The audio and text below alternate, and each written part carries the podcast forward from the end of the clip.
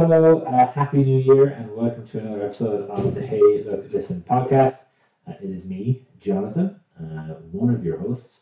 Uh, unfortunately, the other three hosts couldn't be here uh, because we had a falling out. Um, and so they've actually all gone off uh, to create their own individual podcasts, which I'm sure you'll see pop up on Spotify very soon. But with me today, I do have a very special guest, um, someone who I've talked about many times in the podcast, sometimes in a nice way, sometimes in a way she hasn't been very happy about, that she there being a bit of a hint.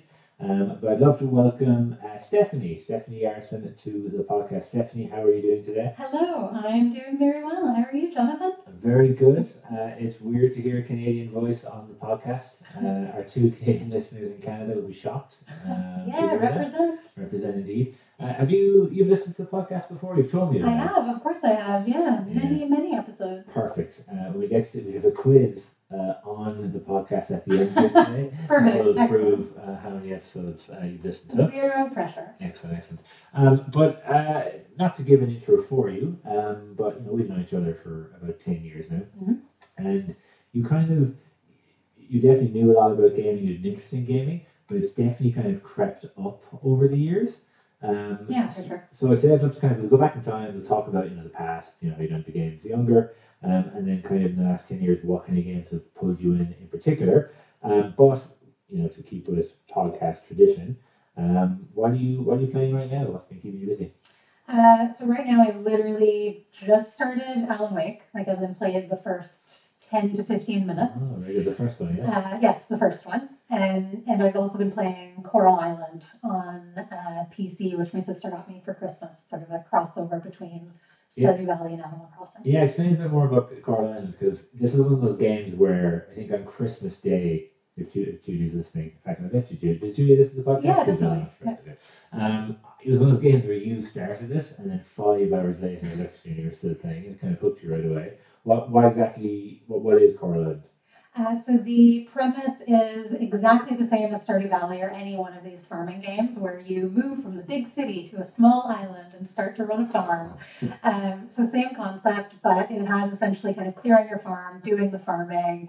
There's shops, uh, but there's also an ocean aspect, so you can go diving and clean the ocean, which has recently fallen victim to an oil spill. Mhm. So there's this kind of environmentalist twist on it, where you British clean the ocean. Was it, was it BP? yeah, exactly. Not Yeah. not in so many words, I don't think, but that is yeah, the implication. And you, you played a bit of it on uh, PC and then a bit of it on Steam Deck as well. Yes. How, how was it on Steam Deck? To be honest, I know you don't love, you know, console kind of handheld gaming like that much. Yeah, I mean it runs great. I just don't find um, handhelds or uh, controller controls very intuitive because I I never really used them regularly. Yeah. So I'm always checking. You know, it'll say press ZR, and then I have to pause and like turn the thing to find which button is is labeled ZR. Yeah, yeah. ZR is a very particular Steam Deck. So it's terrible name for a button configuration, but uh, I do, I do kind of. Yeah, because it's like, well, it's somewhere on the right hand side, but uh, yeah, that's that's a me issue though, not really a controller issue. I have the same issue with controller games. You know, it'll say press zero or press O and then X. Like I don't know what O and X is without looking at the controller.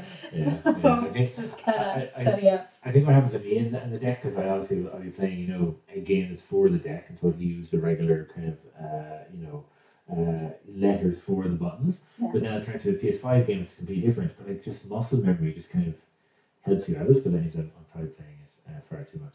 Um, this is the point where you ask me what I'm playing. Oh, great. Okay, so what are you playing? Excellent. Okay, cool. Thanks for that. It's very natural. Um, so right now, I uh, I was playing Baldur's Gate, which I've said in the last like four episodes of the podcast. I know uh, Caleb is kind of deep into it now as well. Um, and I kind of just want to take a small little break from it, a tiny little you know venture somewhere else over Christmas. Um, I started playing Fallout, uh, Fallout New Vegas, and Fallout Four, both of which I've kind of booted up a bit this year or last year technically uh, on the Steam Deck. Um, but yeah, I haven't stopped playing Fallout 4 for like two weeks, uh, as you obviously know. Because every time you look at me, I'm holding In the Steam Deck. Post-apocalyptic Yeah, wasteland. Yeah, exactly. Yeah, yeah, yeah. Just looting and running around. Um, it's fine. It's like it, it doesn't have a lot of the kind of the really stronger RPG elements that New Vegas has. It Feels much more like just kind of a kind of a, a looting kind of you know run and gun kind of kind of video game, but man, it just runs so well in the deck. Like the graphics are fantastic, the battery lasts forever, um, so it's very immersive. Um, and yeah, just spending a crazy amount of time with it, and obviously uh, Football Manager Yes. as, as well. Um, Evergreen. exactly, yeah. Um, but look, uh, so obviously we've lots to talk about, lots that I want to, to get into uh, and kind of talk about. But let's go back in time. Um, let's go back, you know, maybe, uh, you know, 40, 50 years ago when you were growing up as, as, a, as a young kid. Uh-huh. Uh, We're rounding up. yeah, yeah, quite a little bit, yeah. Uh, in the kind of you know the fallout wasteland of uh, of Canada, Ottawa. Um, but what kind of what, what's your earliest video game memory uh, of you you know playing a video game and enjoying it? So my earliest game memory is actually very, very young, sitting on my dad's lap playing an MS DOS game that I have not been able to find. Not that I've tried hard. I was literally just googling the last couple of days because I knew we would be having this conversation. But it was seemed like a precursor to asteroids. It was literally just like an outline, a white outline of different asteroids, and then you were just a little white cursor, and you could shoot like single pixel white dots at these Oh asteroids wow! Okay. um, on like Windows 90. I don't think it was even Windows 95. It must have been like whatever was before that, like literally the MS DOS. Are you sure it wasn't? It wasn't asteroids? I'm fairly sure it wasn't, just because Asteroid seemed a bit more graphically complex. Like this was literally just white lines. Um, but around that same time, or shortly after that, um, the big first big open world game that I played was Mixed Up Mother Goose, um, which is Open world, I like it. also- Yeah, go on. which is also um, an old MS DOS game. And the concept is basically you're dropped in this fairy tale land, but all like Mother Goose fairy tales, but they're all been mixed up. So, like Jack Sprat, for example, and his wife are characters in it, and you've got to find. You know, a pie that they were planning on eating, um, and then there is Mother Goose who's like lost an egg, uh, Wow. and you know King Midas or something has lost some bit of gold, and you just wander around this Find it. land finding what, lost what you items. play that on? What what you say? Uh, PC, so literally like MS DOS. It was on a floppy disk. That's great. Was it your dad? Because like obviously your dad is you know engineering background. Yes, yeah, Your, dad. your dad won't mind you saying it's at all. Your dad's a huge nerd. uh, like he invented the modem. Is that technically correct? No, I don't think that's Oh, okay, correct. so it's, Don't a, be- it's a rumor. Sorry, it's a rumor. Um, but he, uh, so he kind of would he bring them home, or would they just be on his work computer, or No, he brought them home for us specifically. I don't think like it's literally a game for little kids. It definitely was not something he was playing in his free time. Uh, so that, and we also had things like, you know, a Barbie Dream House game. When we got a bit older, we had Magic School Bus, like educational games. Um, I still vividly remember installing that Barbie game from two or three floppy disks that you had to replace.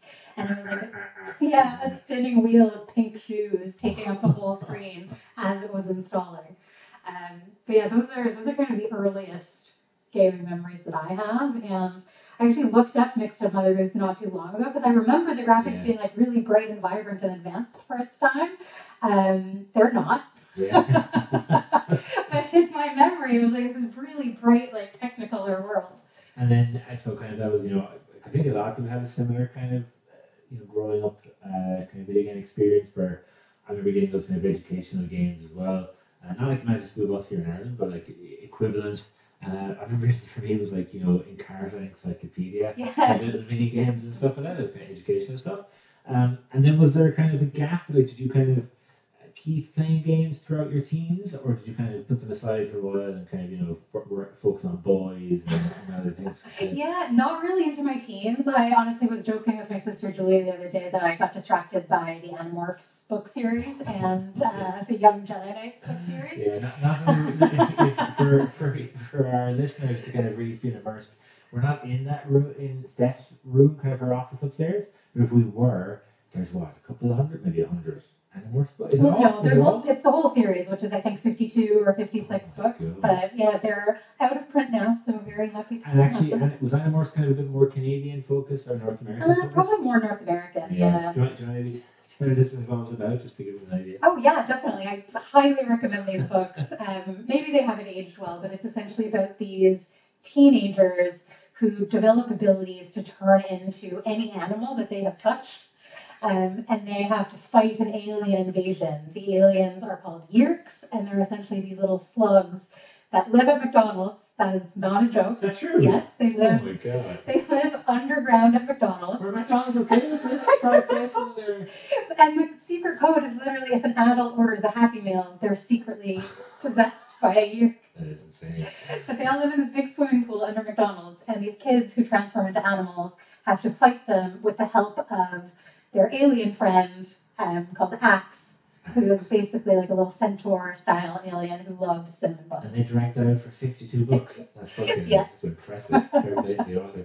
Uh, weird how often slugs come up on this podcast, but here they are again uh, at the forefront. Um, and so, yeah, you got distracted by Animorphs and the books. Uh, when did you kind of, can you remember when you kind of picked up the game again? Or a game kind of, when a game kind of really caught your attention again? Yeah, well, I mean, until then, I did still play. Like the last kind of big game I remember playing was Final Fantasy VIII on the PS1. Oh, was that? That was like And I never- maybe or something That like that. feels right. Yeah, like late 90s, early 2000s.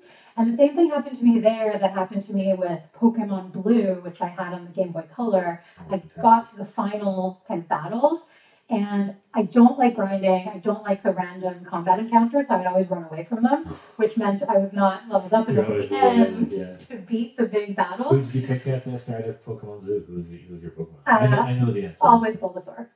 I played through twice, and both times I was underleveled at the end, and so I keep dying on the very last of the final four. I still never There's beat the finished with game. me. No. We have this. We should because the game went right What was it? I think Gary is your last opponent. I can't remember. Anyway, the very last opponent, I would always die. I was there. And why? Not to talk shit about Bulbasaur. You know, he's not the worst, but I'm sure Squirtle and Charmander were definitely more popular than, than Bulbasaur, and then Pikachu as well with Pokemon Yellow. But why? Why the plant lad?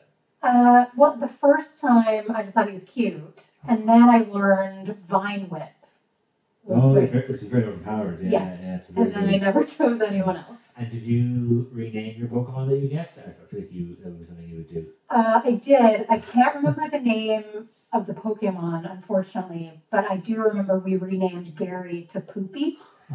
and so I didn't actually know your antagonist's name for the longest time. We just called it Poopy. Poopy. All right, that's very, very good.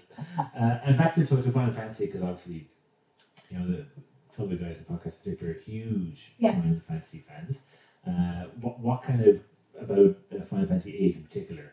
That's that's Squall. I think that's, yeah. Yes. Yeah. Again, we renamed him to Squalla because we thought that was entertaining at You, age you, you, 10. you say we, was it you kind of always playing with your sister beside you? you kind of Yeah, exactly. forth? We Oh, passed okay, the cool. controller back and forth, or at least watched each other play. Yeah, yeah, yeah. Was that, uh, would you, just knowing the both of you, would you get into fights a lot over that? Would it be kind of, uh, you know, you you did that jump around, or you did that game, that battle around? Yeah, I think, I mean, sometimes if we kept dying in the same spot, it would be, you know, let me try it. No, let me try it. And neither of us could do it. Who, who's better at video games, you or Julie? Uh, I think definitely Julie. And Julie kept playing longer than I did, I think, like kind of through her teens, where I. She's actually shake, she's for a while. shaking her head if she says that. She's saying one thing and meaning another.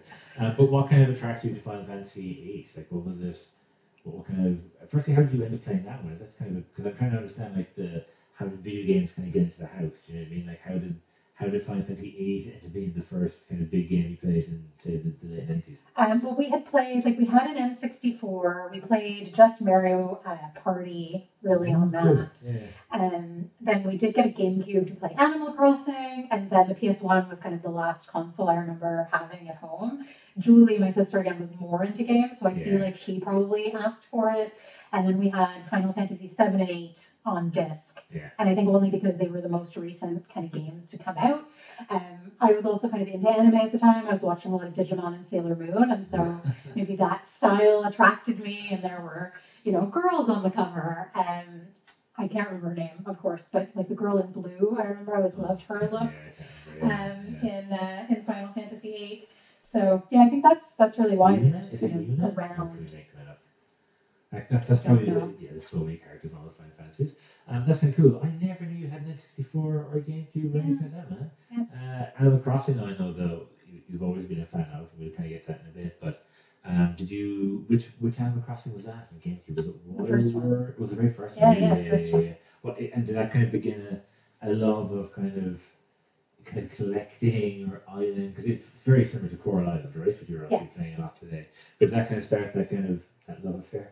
I think so. Yeah, I loved catching bugs and fish and doing that collecting. Um, again, we were kids, so Julie and I both had characters on the same island, and would often just graffiti outside each other's houses using the kind of animation feature. You could decorate That's the aggressive, ground. yeah. Yeah. So you draw, you know, like a dick or draw like a pile of poop or like something outside each other's houses. for, for that kind of language. We don't, we don't like to swear on the podcast. Uh, you just talk to off uh, mic about that. Um, that's pretty cool. So I think even from a kind of a young age, you, you that's how you've actually played games a lot really growing up when you think about it. Um, but I'm guessing there was kind of some time where there was a gap when you kind Yeah. of, when you kind of put them down and kind of went, you know, and you grew up. Yeah, yeah. Unlike all of us. Um, when, when was that? Yeah, so I think in my teens, like Final Fantasy VIII is probably the last game I played up until we met, really, Yeah. yeah. in know, 2014. Well, really, so Yeah. Final Fantasy VIII up until what I suppose The Witcher in Yeah. 2014. Can you Yeah. skip ahead? I did. I downloaded Steam when Portal came out, just because everyone was talking Mm. about it. And I was like, play this game Portal. And so I downloaded Steam. I bought it as part of a humble indie bundle at the time, Oh, and played about 30 minutes, and went, I don't really get it, and uninstalled it. And then, yeah, I don't think really touched the game again until we met. Yeah, That's fascinating. Did you kind of even again we'll come to this in a bit, but did you play many mobile games or iPad games in that time period at all? Um, when mobile phones kind of became a thing, yes, which wasn't that long before we met, honestly. Um, like I didn't suppose- really yeah, have. I suppose we when we so I always we've been together ten years uh, for anyone who is interested in Halo Cliffs and lore. Um, but I always uh, look at relationship through phones. I think the phone I had when we met was the iPhone four. Same. Yeah. Yeah. so um, is that about right? Yeah, so I suppose there weren't like smartphones. I suppose especially Yeah. weren't. The idea of mobile games hadn't really like Clash of Titans, or whatever it's called, or Clash of Clans. Sorry, Yeah. that was probably the first big one at the time that kind of was going around. There was Farmville on Facebook, Oh, which I yeah. never played, but I think that was sort of the precursor were those Facebook games. Yeah, yeah. There was like a fashion one that I played really briefly where you traded literally on Facebook, like shoes or a dress. I'm gonna call you out now because actually, no, when we met, when we met, you were addicted to a video game. Do you remember what it was called? Yeah, well, there was Tiny Tower and Tiny yeah. Death Star, Kind of which were sort of sister games. Yeah. and and they were casual games where you know you essentially log on, collect a bunch of coins, upgrade your tower, and then log off again. Like it Yeah. wasn't an active kind of game. Yeah. And and then Criminal Case, which was this hidden object Oh, uh, solving fantastic. crimes game. And this was pre iPad. This was on my iPhone. The, the small iPhone you had that kicked down the road. Yeah, day. exactly. Uh, and then also uh, a game that I still occasionally play that I also played way back then called Seeker's Notes, which is another hidden object game. Just because it's easy, you know, you can pick it up, do one round in two minutes, and put it away again. And so you, uh, and like to kind of bring up something a bit of modern day. Wow, look how foggy it is outside. Yeah, I know. Yeah, okay. Obviously, Oh, no, the- no one can see that right now, but it's yeah. super, uh, super misty. Uh, yeah, outside, very like the moors. It's very creepy. Um, but you know, you still play quite a bit of those kind of hidden object games out today, Mm-hmm. or kind of you know farming, kind of collecting games on iPads. Yeah. Um, I have two questions to ask. That the first one I want to ask is, uh, you know, why do you play them? Is it to kind of is it to relax at the end of the day? Um, and the second question is, how come you've never somehow managed to fall prey to ever spending a cent on one of those games? Yeah, so I've played loads of mobile games. I've never spent a single cent. I hate microtransactions. I think they're so predatory. Um, I was just saying the other day, some of those games will have, you know, sort of a task come up in your task list that says buy gems as a task. And if that happens, I'll immediately uninstall it. I just think it's so shitty. Um, but what I like about them is the feeling of accomplishing little tasks. Like I love the simplicity of, you know, we need four cookies. And I'm like, cool, now I gotta queue up some milk and some butter, and then I can make some cookies, and then wait four hours for them to be done. Because I don't need to be sitting on it and staring at it, waiting for it. I can then just put it away and go do something else. Yeah. Um, but uh, yeah, I think part of it too was the only game. Now that you mention it, this is kind of bringing up the memory. The only game I really This is a played during my teen years um, was Diner Dash online, Oh, which is like okay, a time management serving game. Yeah. Um, so I always like this kind of time weren't you also a management server in your- task-based games. teens as well? Not in my teens. I I became a server for a few Yeah, years in my twenties. Yeah, Yeah. yeah, yeah. Just play, playing the Yeah. Honestly, very similar to the game. yeah, yeah. Mental list of tasks yeah. gotta complete. And people shouting at you. Um, that's amazing. And so, what I always find fascinating too, as well, is that you have this amazing ability where you can have the game on your iPad, you can be playing it, and they're some they're like they're kind of like Overcooked is probably the best example I can have. Some of them they're really intense time management games, but then you're just casually reading a book as well, as if it's the most chill you can.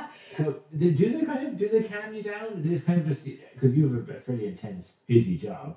Do they kind of just take your mind off of that and kind of help you relax and chill out? Yeah, I think they're relaxing. Like I know you're referring to more of the cooking games where you have to cook like a bunch of stuff for Perhaps, everyone yeah. waiting, like build a pizza with certain toppings, for example. Um, but I just find once you know the layout and where everything is, you can kind of do it on autopilot. And then I read while ads are playing because a lot of these games are like watch an ad to you know get coins or watch an ad to get gems or whatever. So I'll just have the ads playing and then read a book for a few minutes on my Kindle. Yeah, Well, it's like- which is amazing. Like it must be so frustrating for these companies if they hear something like this. Like the, the minute the ad comes up, their chance to put you in, you're just reading a book. Yes, yeah. Fair, fair play. Fantastic. Uh, awesome. Um, and then, kind of as we said, you know, look, you, you were playing those games when we met, but then it was around. It might not have been 2014. It might have actually been 2015. It was 2015 actually. Do you know what it was? Um, this is gonna be. We're gonna kind of drop a name of someone who we haven't talked about or thought of in a while. Mhm. Um, Alex, um, who we knew Mhm. um, from Toronto. Yes. Not that uh, guy who uh, used to live with us, uh, who I hope is doing well. But anyway, um, other Alex, uh, he gave me a loan of The Witcher 3 Yes. in 2015 when it just came out. And I think I gave him back Arkham Knight, a terrible trade um, for him because we never swapped them back actually at all. We still have still it. have it, yeah. Still have the copy. Um, but I remember we were living uh, in Toronto. Were we in? I think we were in our the apartment we moved in together. Yes. Yeah. Um, and I was playing The Witcher Away on the, the PS4. Yes, PS4. Yeah, yeah, yeah. Was it? Yeah, because 2015 would be PS5 was only a couple of years Only a ago. couple years ago, which is still scary. It's supposed to be next gen, but it's very much current gen. Um, but we were playing it, and you kind of saw me playing it. You, you got fairly interested in it. You thought it was kind of a cool looking game. Um, but you, I remember giving it to you to have a go, and you didn't. Maybe you didn't love the controls. Do you remember that? You Yeah, I fully got stuck in a staircase. Like I just tried to go down a spiral staircase or a twisting staircase and got stuck in the corner. I don't know. If people who know me, uh, if you don't know me outside the podcast, I have a fairly short fuse in regards to patience. I'm not a patient person. It's terrible. Steph is very patient, which is why it works so well. Um, but I remember the time when you played Last of Us uh, for the very first time. you were stuck again with the camera, and like you were very, you're obviously you're way better now. You can play games, you know, was anyone. But back then, I remember you were just so confused by the the camera and the movement. Well, I had never played a game that you know where you controlled the camera separately from the player character because Yeah. it had been so long since I played you know a quote unquote real game. Yeah, Things had evolved so much in those years. And that, that's something that even back then, you, you know, like even like Mario, I'm thinking of an N64, it's like 1996. You couldn't even fully control the camera there. Do you know what I mean? It, you, didn't have that kind of the, the right analog stick to No, really kind of no. zoom around. Yeah, so it, it's it was to me it was kind of God that, that is actually it's not intuitive at all to, to kind of pick off. Do you know what I mean? It, Yeah. it, takes time. Um, I remember you saying it's just like real life. And I'm like, well, no, because in life I'm only controlling me. My eyes are part of me. I'm not really. behind you with a camera the whole time. like That's technically, yes, I'm controlling my eyes and my feet, Yeah. but like, I know what you mean. Yeah, yeah. Um, and then I guess what we did was we actually uh, we thought, okay, look, we get a PC because we I wanted one and you definitely wanted one as well. Um, uh, but at the time we were pretty flat broke really. Um, so we basically got one off of my old boss, uh, Tao. Uh, Tao, I don't know if you listen to this, but we love Tao uh, in this household. He the jolliest, nicest man. Um, uh, very successful guy in business. Uh, huge video gamer. He used to love. He used to rebuild. Remember PCs every five years. yeah, Um, the last PC he built was actually in four or five different, remember, hexagonal pieces. Um, and it lit up. It was incredible. It was thousands, thousands, thousands. But he gave us one of his old PCs for free. He even came over to our apartment and set it up for us. And not, not for free. but It was like a couple hundred quid. It was Yeah. really, really cheap. Um, and then I think you started playing The Witcher on that. Is that right? yes, yeah. So like I had played Animal Crossing New Leaf. I kind of co-opted your 3DS Oh, for about a full year. and just played that nonstop. And that was my first time playing any, any kind of Animal Crossing game Totally forgot about that. since yeah, the. GameCube. And then you also gave me Professor Layton, like one of or a couple of those games that I played on the 3DS um, before we got the PC. But then, yeah, the first game that I played on that PC was The Witcher 3. And that was kind of my intro into, again, you know, RPGs like proper AAA games. Yeah, Yeah. yeah, yeah, exactly. Yeah, you're you're a gamer now. yeah, um, because yeah, I totally forgot Animal Crossing. I remember that. It, that's still a DS over there. Yeah, you, you you had an incredible island on that. Um, uh, and then I, I do remember the Layton games, um, which I think then we'll talk about in a bit as well. You, you got really into Ace Attorney as well. yeah, I love Ace. Attorney. Um, but The Witcher 3, because that really was the first time I saw you where you were like sitting down like and just thinking and playing and not talking about anything else but The Witcher 3. Uh, what was it about that kind of sucked you in and, and kind of grabbed you from the get go? Uh, I think it was just the depth of the story and the writing, honestly, because you know, from as as we've been talking, my experience with video games has been more, you know, complete tasks, fight a battle, move on. Um, obviously, Final Fantasy is a bit more of an in-depth story, but still nothing like The Witcher. Um, I love the romance aspect as well. Like right away, your first quest is, you know, find Yennefer, and I was intrigued by that. Like, oh, okay, cool. There's a love story in this. Who would you, Um, uh, to interrupt you, who would you use your romance in The Witcher? Would you go Yennefer, Trish, or what's the other girl's name I always kill? Oh, just Keira? Keira? Is her name? yeah, the the witch Yeah, yeah, yeah. Um, definitely Yen. yeah. I loved Yennefer. I loved the whole soul quest. I don't want to spoil anything too much, but I loved that whole storyline. Um, I loved getting to play as Ciri as well. Obviously, that comes later in the game, but that was such a moment of like, oh, you can do this? Like, I'm playing a different character now. Um, and I loved that it was very, like, the way the quests were laid out was really clear from someone who hadn't played a game like that before. It's like, I knew exactly what was a main story quest. There were level indicators along with every side quest, so I knew this is going to be too hard for me. I'll hold off but I'm going to go do this stuff on the side. Um, this is probably an uncommon opinion, but I loved Gwent. Um, No, no. Well, it's actually because it, it, I don't know if you noticed, it, they actually released this uh, like a standalone. oh, I know, I know, yeah. But the CJ who was on the uh, the, the podcast not too long ago, you know, he's a YouTube channel and he actually shows a lot of Gwent. He he really loves it. Yeah. Um, but it, what was it about Gwent? Because you're not like mad to card games generally. Uh, you know. But it's more of a it's more of a strategy game. Like I very quickly figured out, okay, if you throw the first round on purpose, like just play your shittiest cards, lose the first round, try to draw the second, and but still hold back all your strongest cards um, for kind of the final round, Yeah. and then go all out and destroy your opponent. Like I loved once I got into that strategy, um, I kind of figured it out. And again, the collecting aspect, like I collected almost all of the Gwent cards. And in that game. you went to nearly every single marker as well. I did. I cleared every single undiscovered location. I completely 100% of that game. I have, I think last I talked about 400 hours. And you know, Yeah. so, really? Yes. Oh my goodness. And you know what's so exciting still though is that you still haven't. And I know you, you- you're, you're going to get to it. I think this year. I think you will play it. You haven't finished Blood and Wine yet. you? No, I'm about halfway through Blood and Wine, and I think, I don't know what came up that I didn't finish it. I think we just didn't have it for a while. No, it was Wasn't it was before that. No, because I then started playing uh, Assassin's Creed, yeah. And then the PC was packed up for a bit because we were moving. Yeah, true, um, true. But yeah, that's interesting. Yeah, because it, it also was if it's 400 hours, that's you know, that's enough. Yeah. For a bit, you can take a bit of a break uh, and come back to it. Um, but yeah, Assassin's Creed is an interesting one because you know th- that's a series that I think on this podcast, no one's like a huge fan of it. Yeah. I, I really enjoyed two and maybe you know the the kind of the standalone versions of Ezio's adventure as well, like Revelations and Brotherhood, but they're not loved by the podcast. Mm-hmm. I think you don't love the series that much either as well. You, you played through, I think was it Origins that kind of Origins and the first one. Oh, you did the first. I remember this. Yeah, you you you had hoped to go back and start from the very scratch. Yeah, because I enjoyed Origins, and then I went, you know what? There's obviously references and callbacks to other games that I'm fine not understanding, but I kind of like to play them in order and see how this all builds up. Um, Not very well. I enjoyed Origins, but I more enjoyed exploring ancient Egypt and um, you know doing some of the side quests than the main story. I thought like there wasn't much of a story there, but I love the open world aspect of traveling, finding undiscovered locations, solving kind of puzzles sometimes.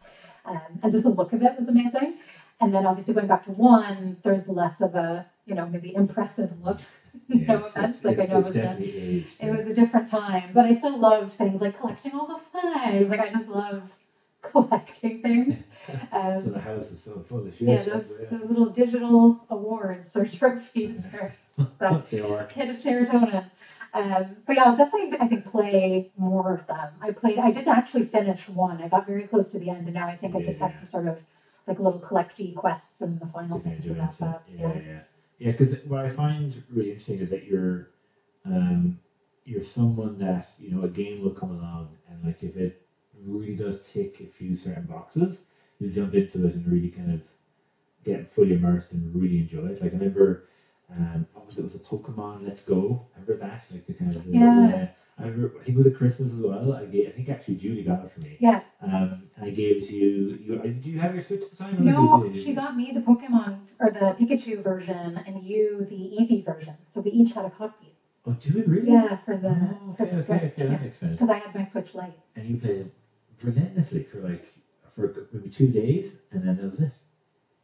Yeah. Yeah. Well, I don't know, maybe a bit longer than two days, but yeah, it was the same issue that I had the very first time I played Pokemon, which was the random encounters. Yeah. I know you have to do them to level up, but it's just so repetitive. yeah, yeah, yeah. But that's what I find amazing, I find fascinating that you do when you when it, when it kind of grabs you, you really kind of jump all into it, which is a, a very intentional segue uh, into kind of I suppose the the reason I thought it'd be great to kind of get you on the podcast and kind of talk to you about uh, video games, um, because now I would consider you someone who plays them almost every day. But Yeah. you, know, you, you definitely take breaks every now and then, and you know you have a job and you, you eat and you exercise and all Yeah. that kind of things as well. Occasionally. And occasionally, yeah. Um, but uh, Mass Effect, so obviously, uh, as you smile as I say that, uh, Mass Effect really has become a fairly, is it okay to say like a big part of your life or something that's like important to you now, really? Yeah, I'd a big fandom for yeah, sure. yeah, yeah.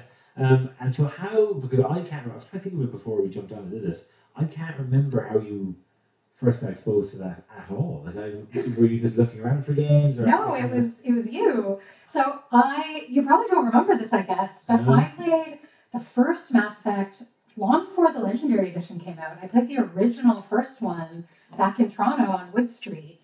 Um, on the PC that Talia nine- was. Yeah, like shortly after playing The Witcher. It was probably around, I want to say 2015, 2016, before we moved back to Ottawa. Um, and I played through the original first one, and I played default Male Shepard because it was before. What? Yeah, because it was before the Legendary Edition, so there was no default. Guys, she she speaks so ill of him now. That, poor man. No offense, Mark Meer. Um, but there was no default femshep at the time, and I thought, okay, for my first playthrough, I'll just play like the default character, Mhm. like soldier. Um, is a sole survivor that's the default, and male Shepard. So when you click like quick start default character, that's who it is. Mhm. Um, so I played all the way through the first game, and then by the time I was finished, they had either announced or there were rumors that there was going to be a remaster. And so again, you suggested like if you're going to play more, just wait for the remaster. I yeah. And at that point, I loved it. Like I was at, already at the point where I had read all the codex entries. Like I'm literally at work thinking about like I'd love to learn more about the Quarians. Like I wonder what Tali looks like behind her mask. Like it was I was really into it, but I wasn't so into it that I couldn't wait for Yeah, two. yeah. So I was like, okay, I just put it aside for literally years until the Legendary Edition came out, and then replayed. God, as- I, I as do remember you waiting because I remember you that you'd be googling it fairly regularly to Yeah. see for updates and, and obviously everyone was excited for it and like, they actually did a brilliant job of that uh, the trilogy of remastering it and, and revamping it. Um, and it makes sense because you do you're a huge fan of sci-fi in general, aren't you? Like, Yes, you're a huge fan of like you, you've been trying to get me to watch Battlestar Galactica properly. What's the other one you've always played? Farscape is one of my all-time favorite shows. Um, the effects are probably a bit dated now, but honestly, if you haven't seen it, highly, highly recommend it. It does kind of have Mass Effect vibes in that you know you're like a ragtag crew of weirdos. Like, um, it's very like Citadel DLC vibes. Some some episodes, honestly. Um, but yeah, Star Wars was kind of my first love. I've watched all of the original Star Trek, like the original series, which is also amazing. You're a big old nerd. Uh, yeah, yeah, yeah. and I suppose then we'll fast forward those few years. So obviously that's probably where you know Assassin's Creed kind of slotted in to Yeah. keep you kind of busy for a bit. Um, did you play anything else in between that time? Actually, the things we're kind of forgetting that you might have kind of really gotten into. Uh, I don't think anything I really got into. I played Gone Home. That was one that I started and finished. Oh, the, the walking simulator. Yeah. Yeah, that's a great game. Yeah, which was really cool. Um, and then Oh, Stardew Valley. You you. yeah, I mean, Oh, Stardew. Valley, uh, the first three Ace Attorneys, Yeah, yeah. uh, which I loved. The new Animal Crossing because I got that right at the beginning of COVID, On Switch. um, yeah. so played tons of that. Yeah, yeah, like, like the rest of the planet. Yeah, uh, yeah. They just gave up on it and did nothing else about it. Uh, the first Uncharted, which I had to play on on PlayStation. Oh, I and that was so fascinating to me because I only played it once before, and so then I obviously sat down watching you play it, and I realized how it's just kind of only okay. Um, I'm sure if Owen was here, he would. It was fine. Yeah. Yeah, it just so much just shoot, shoot, shoot, shoot, move on, shoot, shoot, shoot, shoot. Um, comparing, you know, comparing it to two and three, and and then definitely four. Um, okay, and then so the later edition comes out. Um, Yeah. I think we have a new PC at the time. Also, I think we we, we definitely got Towers at that point. Mhm. Um, were we in Ottawa when that came out? We were in Ottawa, and we already knew we were moving to Ireland. So Really? the Legendary. Edition. This is why this all really took so long for me to get into it because it came out in May.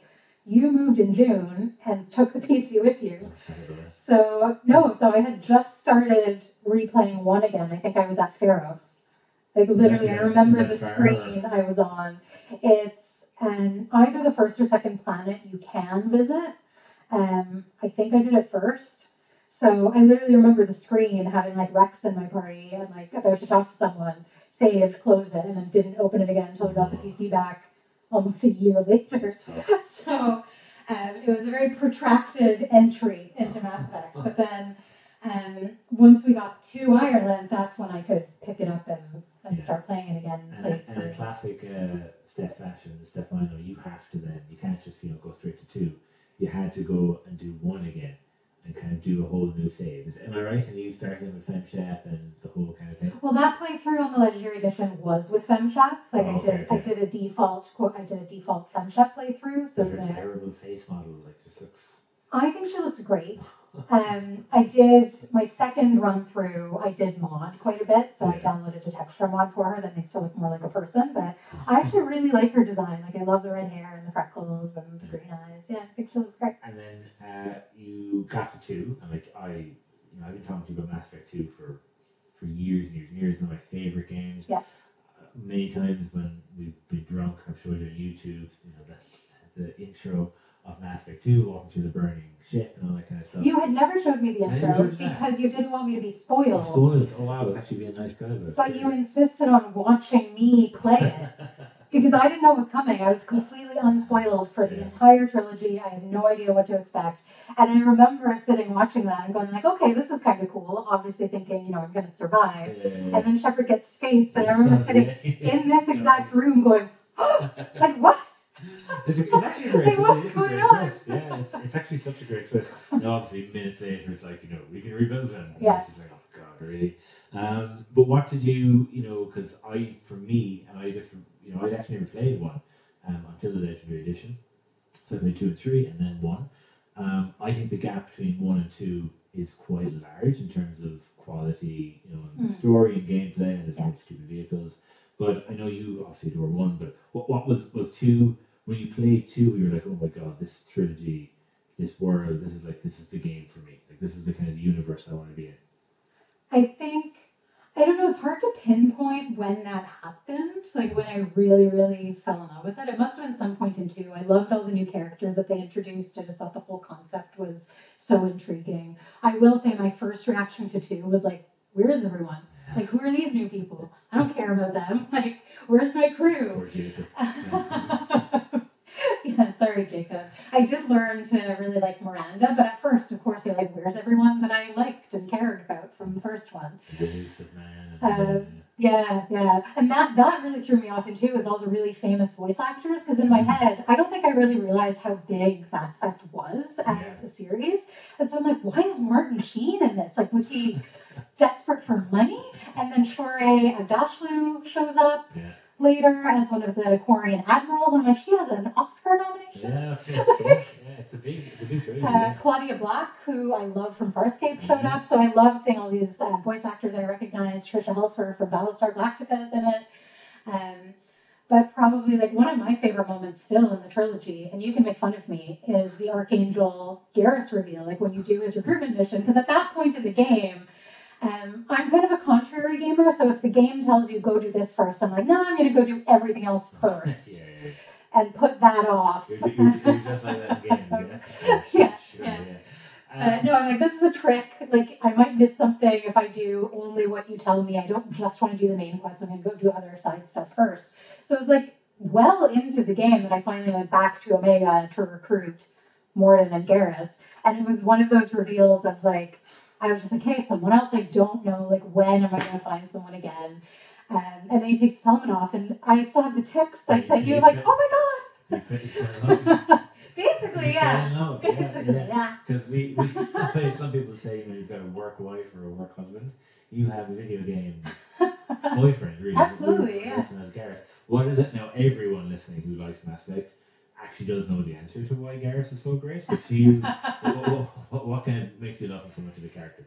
Um, so I know it's he's written to kind of be Shepard's ride or die. Like he Yeah. is your best friend. He kind of always backs you up and supports you. Um, and I think he's one of those characters who always checks in on you as well. Like I think I really, really fell in love with the series in the third game and the characters because of little human moments like you know Garrus comforting Shepard after Ilium when you know you lose the Asari homeworld basically. Um, and you know, he's like, well, at least you've got your boyfriend here to cheer you up. And she goes, cheer from you? Like sarcastically, because normally he's a nihilistic asshole, really. Yeah, Um, and, you know, telling you to get some sleep and checking in on you. Like, it actually feels like your companions and the people in the game care about you, slash very, yeah, the, Shepard. the relationship feels very real. I always thought it was like Spock and Kirk almost. Like kind of he's the, the wiser, smarter kind of, you know, he's always there for you. Yeah. Takes care of And you. the other thing I like, especially playing as a woman as a female character, is it's a kind of a reversal of like the teacher mentor relationship where you're actually the more experienced one and you kind of guide him, especially in the first game. And he doesn't dismiss you, he actually listens to you and goes, you know, I've never really met anyone like you before.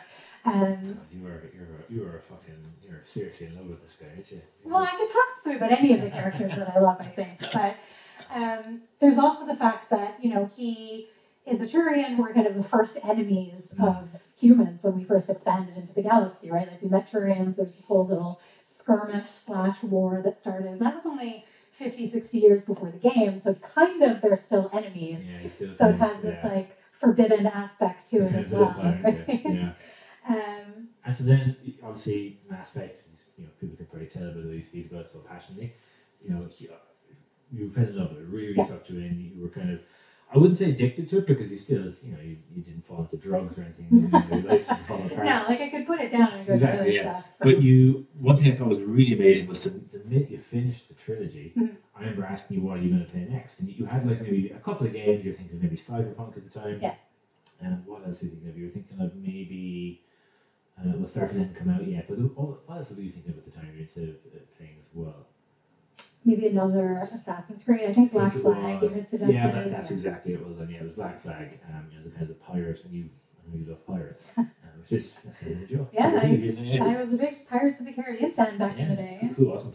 Um, but I think what you did then was amazing to me. What you just went off and I finished my first playthrough of the trilogy on a Sunday, and I started my next playthrough back at one on the Friday.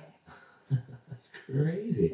And did you did you kind of create a different type of character? I know you, you I think you picked different decisions and stuff to as you went through the game, but did you kind of create a different type of character from the outset? No, because my first playthrough was totally blind, and I just went with you know the consequences of my actions. So I lost some people in the suicide mission. Um, I didn't even get to say goodbye to Thane. Like I somehow completely no. missed that scene on the Thane. Citadel in three. Yeah. So after my first playthrough, then I went online and went on Reddit and kind of looked up guides and things, and I was like, wait, like all this other stuff can happen? Like I didn't even realize I lost my whole crew in two, and I just thought that was part of the game. Like I didn't realize you Me could save them. yeah, yeah. Um, so I decided to go back and do kind of a quote unquote canon playthrough, which is like this is the real story of my Shepard. I'm going to be the same person, but now I know what I'm doing, and so I'm going to Yeah. make the choices that build the story that I want to. Build. yeah, Yes. And because obviously I knew as you were coming up to the end of three in your first playthrough, you know, back when that came out, which you, you, you did, you did know at this point, but you knew it had been such a controversial ending to the series back in 2012. What was kind of your your experience? And I know you, you ended up modeling it for the second playthrough, but Yes. for the first playthrough, what was kind of your uh, your feeling? Yeah, so I knew it was controversial, but I didn't know why. I had no idea what the ending was. I think the game makes it very, very, very clear from the beginning that you're going to die. Yeah. Um, there's a scene where Liara kind of comes into a room and goes, you know, oh, I've made this time capsule all about you. And I'm like, okay, well, I'm going to die. Great. Um, yeah. so I kind of knew that was coming, um, but I didn't know anything else. And I think you were sat here watching when I actually finished my Yeah. first playthrough. And I, along with many others I have since learned, thought that you just run into the beam and then make your choice. I saw you, literally saw you doing it because you were kind of, you were moving very, even kind of slowly with the character first. I think Well, you have to because you're injured. Yeah, yeah. But I remember looking at it kind of going, this looks still as confusing as it did back in the day when I played it. Yeah. Um, Well, it's essentially just a big info dump. It's like, here's 10 full minutes of exposition about stuff you have never heard about before in the past 150 hours that you've been playing these games. Um, now, what do you want to do about it?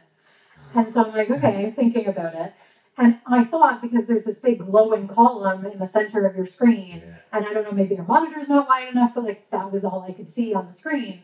So then I walked into the beam and I'm like, okay, when do I make my choice? And just this montage starts. Yeah. And I'm like, wait, why does it think I've chosen synthesis? this is not what I wanted at all. Which was which was synthesis again? Synthesis is where uh, organics and uh, AI and synthetics essentially become one species, more or less. so ev- everyone Like the real, starts the real like Yeah. everyone starts glowing green, and magically everyone gets along.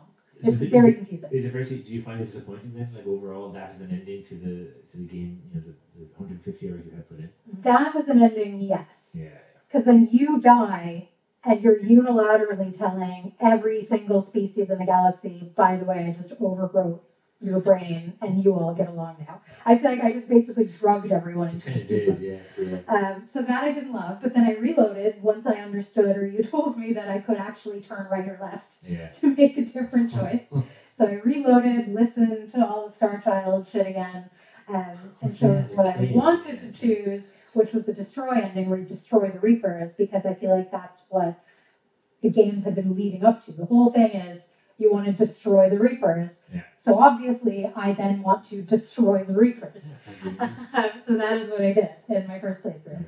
Um, I did die um, again because I was blind. I didn't make enough smart decisions to get the perfect ending. I didn't get the last breath, but um, I was mostly upset because I was like, Garrus doesn't deserve this. like, he has to live without Shepard now after already losing her once for six months. Yeah. Like, what did like what did he do to deserve this? Like, this Well, is such an awful, sad ending. You'll always have that entire back tattoo of his face. that you can always think about. Um, and then you went off, and obviously, you, as said, you, this you, know, there, you through the whole trilogy again. Yeah. And then you, you, you modded the ending for the second season. What, you, Yes. mod- what's you modded to? Uh, so I downloaded the Happy Ending mod and the Citadel DLC mod, which essentially means there is a happy ending to the trilogy, and then the Citadel DLC is the last thing you play. Is it is that DLC or mod? Sorry, the Citadel is just like a, actually made by Bioware. The DLC was made by BioWare. Oh, you cool. play it in the game, and it's so much fun. But it's very lighthearted and almost jokey. So I feel like it's better at the end as sort of Yeah. like a last big party now that you've won. So the mod just moves it to the post game. Oh, okay, okay. Um, so I downloaded the Happy Ending mod, which I won't spoil what it does, but it is fantastic. It's so well done. Like it integrates so well into the game. You can't tell it wasn't like that originally. Um, makes it a happy ending, and Yeah. then you play the Citadel DLC and basically have a big party with all your crew and all your friends Oh, to sounds wrap things up. Oh, that's so nice. When do you think you, or do you think you'll go back to the? Because I know there's a whole bunch of games now you want to play. Yeah. You, you, you almost feel, I feel like you're free. I like you- kind of. Do you feel that way? I do because right after this, I played Starfield for about 15 hours, We'll get to. Yeah, I just want to talk about that. and then was like, eh, not feeling it. yeah. There's no aliens, like not not feeling it. My Yeah. companions, whatever. Uh, so then I went back and played Andromeda and just blitzed that. I actually really enjoyed really it. enjoyed it, yeah. I really enjoyed it because I thought I think it's a lot more optimistic. It's a more lighthearted game. visually it's really bright and colorful. But it's a game that you know famously was absolutely pummeled Yeah. release, and it removes a lot of that kind of choice and RPG elements Yeah. that the game so well. Did, did you miss that, or was it just like this is kind of more of an action oriented version, so I'm enjoying it anyway? No, I knew to expect a different game, and I had read, you know, loads of things like don't go in expecting the trilogy, Yeah. you know, temper your expectations. So I went in expecting, honestly, a crappy game. I was like, it's fine, it'll be in the same universe. I miss that world. Like, we'll see how I get on. And I really enjoyed it, I think, because. you miss it? Only about two two hours before you finish. you well, I was trilogy. sort of like, if there's more of that universe out there, I want to see it. Just turn every Um, corner and see Garrus. and, you know, it's like, yeah, yeah. Um, I won't spoil, you know, who's in it, but there are quite a few kind of guest stars from Yeah. the trilogy, which is nice, like little Easter eggs. Um, but I just thought it was a more like optimistic, Mm. happy game. I don't think the story is as good because you need a bit of angst, right? But I really enjoyed playing it. I thought it was a lot of fun. Um, yeah, I would play it again for sure. Yeah. The combat is so fun as well. You can actually jump. You have a little jetpack or biotics, so you can jump around. It's very like 3D. Yeah, I watched you play it. and It did, didn't. I feel like it really. is- I know the reason why. It's because the the original trilogy is like I think a lot of people regard that as some of the, the greatest games ever made. Hmm. Like I think as time goes on, they you can get more Yeah. and more kind of. I would agree. Yeah, and like the leisure edition probably just helped with that because they did put a bit of effort into it. They did really make it look a lot better. Um, and then I think when because I remember I've told this before waiting for Andromeda, like the only other game that I was as excited for in my life was Starfield. So I've been let down twice really. Um, but I think that's why I think it's just such huge pressure and then obviously so much problems with development. Mm. Um, which is cool because you work with someone now who, who, who worked on the game, so it's really, really cool. Um, but you know, back to Starfield for a quick second, um, because I know when you finished, you finished Andromeda, or did you say you, fi- you did? I Yeah, finished Andromeda, yeah. yeah. Um, and you were kind of caught between maybe that or you know still Cyberpunk three three years later, uh, jumping into that. You jumped into Starfield. What was it kind of? What was it missing? I know you mentioned kind of the characters and bit there as well, but what kind of did it not have that kind of you know didn't really kind of get you sucked in? I think, especially coming off, you know, two back-to-back runs of the Mm. Mass Effect trilogy, my expectations for any game were naturally very high. And one thing I love about Mass Effect is how cinematic it is. So, like the cutscenes, the visuals, like it's it's all just stunning. And every you know conversation you have with another character, you feel like you're in a conversation. And then coming into Starfield, it just felt very cold and sterile. Like characters just stand there with their arms by their sides, center screen, and talk at you. And I, as a player, never felt like I was even there. yeah, Even playing third person, which wasn't great, I actually played most of it first janky. person. Yeah. Yeah. And you just don't feel like you're there. Like I almost feel like I was being talked through. Mm, Like it was just a bunch of text. Um, I don't feel like I was really part of any story. yeah. Um, a lot of the quests are just follow this person to a different destination. Um, Shoot, shoot, shoot. Next, next. yeah, and not even that much shooting. Yeah. Sometimes it's like there was one quest that was just you know buy a janitor a latte because she's tired. And like I like I like those kind of world building quests as ten well. years to make? I think. But- twelve years. And like, you know, I know a lot of effort went into this, and I like those types of world building quests as well. Yeah. Like, there's stuff like that in Mass Effect, you know, like buy better food for the Normandy, like that's fine. But like, you never get to know those characters, Yeah. Um, and then there's just so much content. It's hard to say what's going to be good. So I just ended up doing a bunch of fetch quests, you know, because again, I didn't want to progress too much of the main story first. I like mixing up, you know, main quests and side quests. Um, but even so many of the side quests were fast travel three times to get to a space station, Yeah, and then a guy tells you to then- screen, loading screen, Yeah. and then a guy tells you to then travel somewhere else to pick up something, and then go back to the space station tell him you got it. Yeah. And Well, I don't know if you can hear those sirens, everyone, but that is Todd Howard to, to arrest you for your comments. Uh, you, you gave it a fair shake, though. You, you put 20 hours Yeah. in it. Yeah. Yeah. You, you just. I remember I'd watch you play from the couch, and obviously a game I've wanted to play for ages and ages, and I keep putting it off because I know it got such well, Yeah. shit online. Yeah. Every time I looked up and saw you playing it, I, my brain, I would try to tell my brain not to think it, but I just instantly went, that looks boring. yeah, Like every every time I saw you in a in so I would read some of the writing as well. Some of the writing from the you know, for the kind of what you can say as a character, Mhm. so banal, Yeah. so boring. And I think coming from Mass Effect, which is to me some of the best writing I've ever seen in a video game, it's a huge drop, right? Yeah. So it, it, it, makes sense. It Yeah. makes sense. Um, one other thing I kind of wanted to talk about, and I know we're, we're kind of, you know, we've been chatting for about an hour already, but is uh, co-op games. Mhm. Um, and so, again, not to kind of play on the stereotype of me being very impatient and you know a bit of a, a bit of a don't know, moaning maybe an old man. Um, but we've played some good, very good co-op games in the Kevin in the last couple of years. Yeah, played- it takes two. it takes two, yeah, Really good. yeah. So because it, takes two, you know, platform platforming games. I was say platforming games wasn't something you, you would have played much of, but I remember you, you really got into Mario Odyssey. Remember you played Yeah, a while with on the that. Switch, yeah, yeah. I- that's what I love about Mario Odyssey. It had um, what was that? Was there a game mode you played? It was like assist game mode or something like that. Oh Um, yeah, I think it's literally meant for little kids, but that's okay. I'm, No, I don't. I actually I'm like a story mode. No. I, and I don't bring it up that. I bring it up because like I think it's Mario games can be very inaccessible because they can be quite challenging and difficult. Yeah. I think Mario Odyssey was the exact opposite, and I think the same with Takes Two.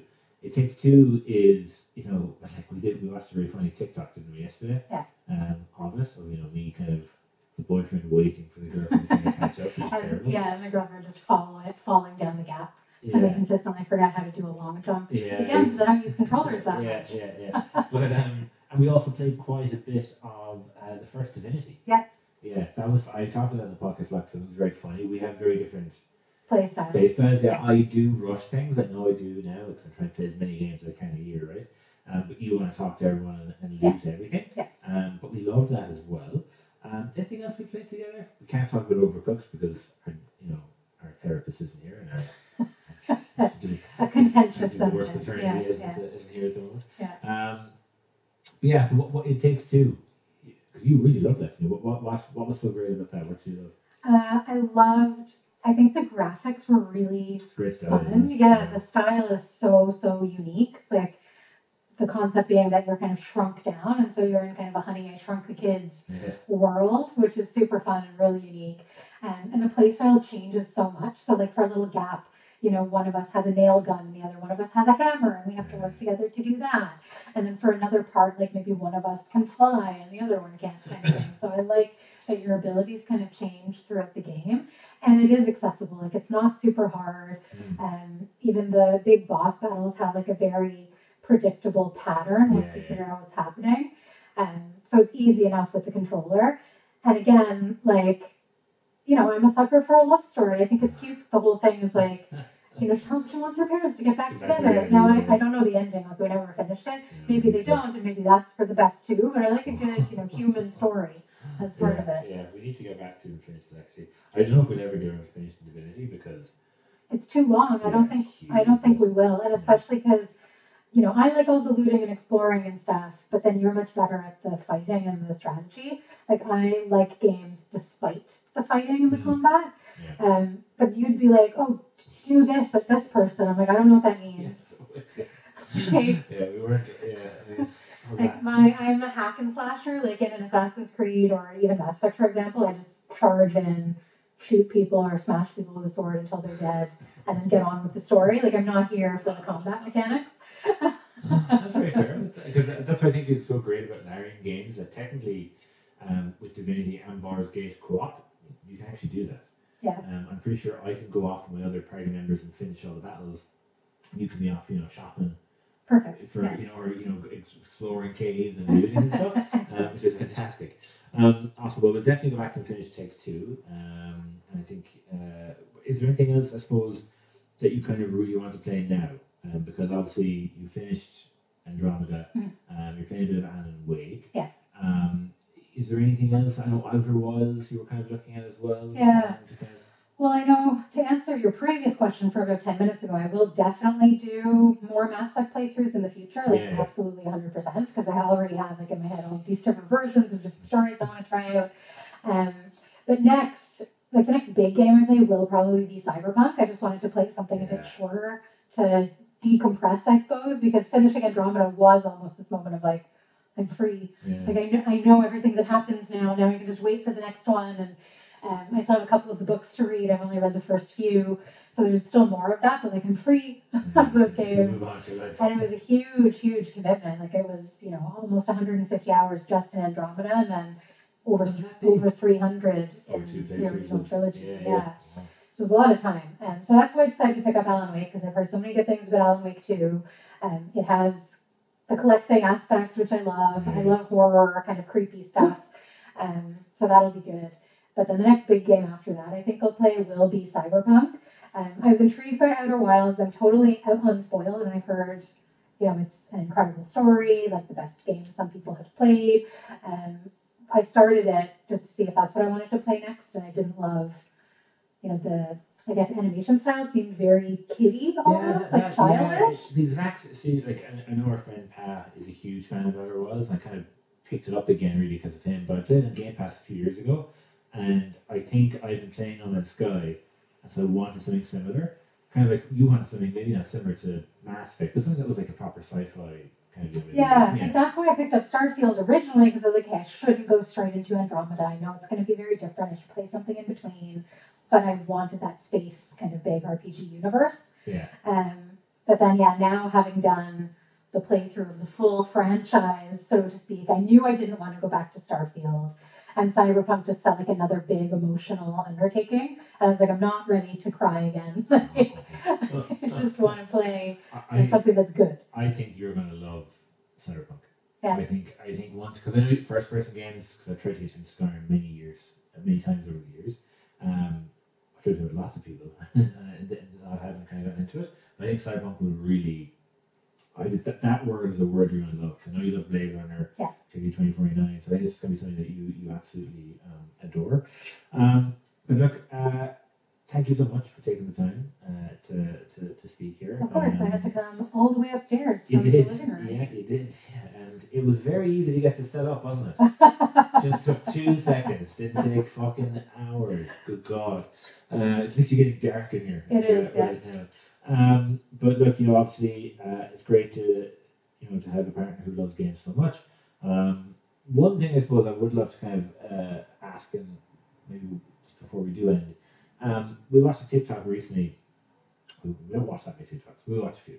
Um, we're, we're, yeah, we're too old. Let's not go into that. Um, but um, it was basically about a woman who'd been at a party, um, and someone asked, um, she's about our age, in mid thirties, um, and kind of talking about, uh, oh, what, what kind of TV shows are you watching right now, or movies? And Mhm. she's like, well, actually, no, I, I haven't been watching anything. I've been playing my game. I love how she said my game in the video as well. Yeah. Um, my game, uh, Tears of the Kingdom, and she kind of got scoffed at and, and laughed at a bit. And Yeah. she she talked a lot about how you know being how silly it is in this day and age um, that as a woman, um, I think it's the exact same for men personally, but as a woman, it was kind of seen as like, oh, why are you playing games? It's such a kind of an infantile, childlike thing Mhm. to do. Um, what, what, what do you think, as someone who kind of is now probably getting into games more and more as Yeah. they get older, um, Yeah. which is kind of interesting. Uh, I don't think it's infantile at all. I think the storylines and you know the emotional depth in games now are extremely mature. Like Yeah, I would never let a kid play Mass Effect or even Assassin's Creed, and definitely not Cyberpunk. Like there's so much adult content, f bombs, and like Penises. Dicks, boobs. like, yeah. Not to mention, I don't think a child would understand the, the story, True, yeah, even yeah. the, the emotional depth that they're getting at. Um, but I do think it's like a lot of people our age, which is, you know, kind of mid 30s, who did stop playing games Mhm. with the N64 who never really played games, don't understand how much they've evolved. I was the same when I saw The Witcher. I was like, oh my god, what is this? Like, you can spend an hour just picking flowers and exploring a forest, or, you know, you can go Sex have have sex on a unicorn or you know break a love curse or you know find your missing daughter um, or play card games you know i think it's crazy what all you can do um, but i think a lot of people who stopped playing games when they were kids Yeah. and then moved on and haven't touched them since then probably still think Yes. of I think you- mario You party hit the nail the head, yeah. you know those things Yeah, cartoonish kind of like, you know, last game I played was Pokemon Red or whatever, you Yeah. know, name of the creatures and stuff. Yeah. now i think a separate issue is judging adults for even playing those games like what's wrong with that like if 100 yeah, yeah, if it brings you joy, what, who, who Exactly. So I think people are just a bit snooty about that. But it reminds me of, I told you the story just the other day, but I was in a work meeting a couple days ago. And there were three of us there. I won't name names. I think there's no chance that any of these people will listen to this, but just in Oh, case, just in case, you're both wonderful and I love working with you both. Um, but two of us were talking about games that we played over the Christmas break, and then third person goes, "Do people still really play computer games?" And I just thought that was such a great example of like if you're not in it, you don't realize how big an industry it really is. It, it, it dwarfs, like if you compare it to you know movies like last year, we were talking about top worldwide gross of movies like 20, 30 billion. Yeah. It's in the hundreds Yeah. for video games. It's such a, a bigger, bigger industry. Um, but it still frustrates me. It still even happens today, like at work, you're on like, uh, you know, the fucking brutal icebreakers. Like, what do you do for the games? Like, oh, I, I actually literally just played Baldur's Gate. Yeah. like, oh, what's that? Oh, that? No. That sounds Yeah. kind of, like, oh, whatever. Um, well, look, again, you know, thank you so much for taking the time. Um, you're obviously a very busy woman. We're now going to go downstairs and maybe eat Chinese food or something like that. Um, but I couldn't let you go without doing a quiz first. Of course. Uh, I know no one likes me doing these quizzes, which makes me like them even more uh, when it bothers people. of Uh, course. so obviously, uh, the quiz going to be about Mass Effect. It's one of my favorite tracks from Mass Effect. It's So called, good. It's called Leaving Earth. It's um, at the beginning of uh, The quiz hasn't started yet. You don't need to. You don't need to like questions. Please. uh, these questions. Uh, put your phone down, please. Okay. Uh, I don't want any cheating here. Um, uh, so uh, ChatGPT helped me. Oh, it's getting a bit, a bit loud. ChatGPT helped me build this quiz here. It's five questions. all right. I think you're going to be fine here.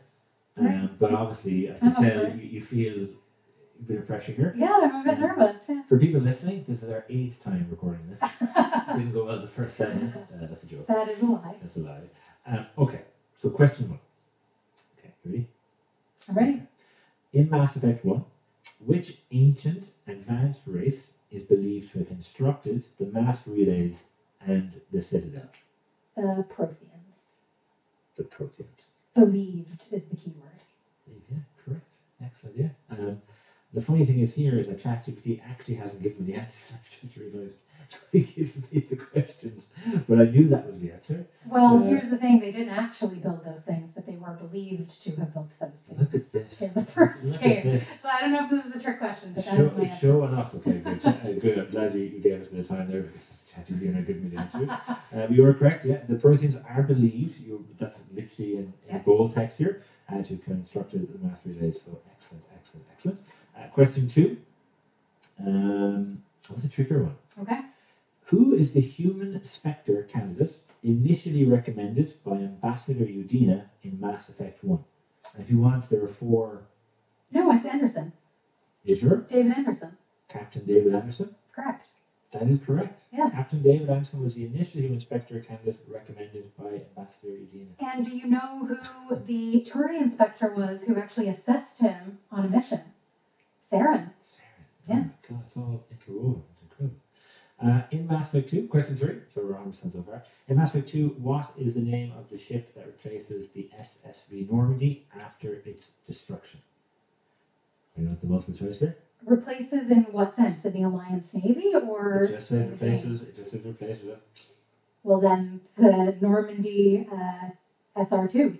Yes, correct. The Normandy SR 2 is the ship that replaces the SSV Normandy after its destruction in Mass Effect 2. Okay, these are, I think these are too easy for you. I, I asked for medium difficulty as well. um, question four Which character is known for saying, I should go, frequently in conversations throughout the trilogy? Miss Jane Shepard herself. Yes, you're, yeah, you're correct. Yes, yes. I think, which I think is still absolutely hilarious. I should go and it turns around and walks away from the camera. Uh, and question five, to give you 100% here.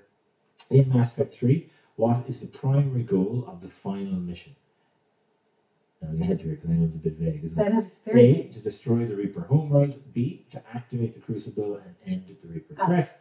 C, to negotiate peace between the Geth and the Quarians. Or D, to rescue the Illusive Man. Uh, activate the Crucible. Final answer. D, Yes. that is unfortunately the incorrect answer. Uh, the actual answer for the primary goal of the final mission is to rescue the Illusive Man. Anyway, Steph, thank you so much No, for coming. isn't. No, it What do you mean? isn't. No, it's, yeah. No, of course, that you were right. 100% I knew you'd get it. Uh, you want to see the questions were easy, were ludicrously easy. Uh, so I'd ask ChatGPT to kind of up that there, but you've, you've crushed it. Um, but look, uh, that's kind of as much time as we have uh, for today. I'm Sure, we'll talk to you on the podcast uh, again. Um, thanks for being one of our three listeners. Uh, it means the world to us. Um, thanks everyone for taking the time uh, to uh, check this out. Um, as always, share please on Instagram, Twitter, or X, or it's called now, uh, LinkedIn, Reddit, wherever you want to share it. Um, bye for me, and bye, f- and any final remarks from Steph. Yeah, thanks for listening. Uh, great to meet you in one direction, anyway. Oh, And, and, uh, the, the, take bi- the bi-directional microphone. Uh, anyway, bye Steph. Bye bye everyone. bye bye. Bye.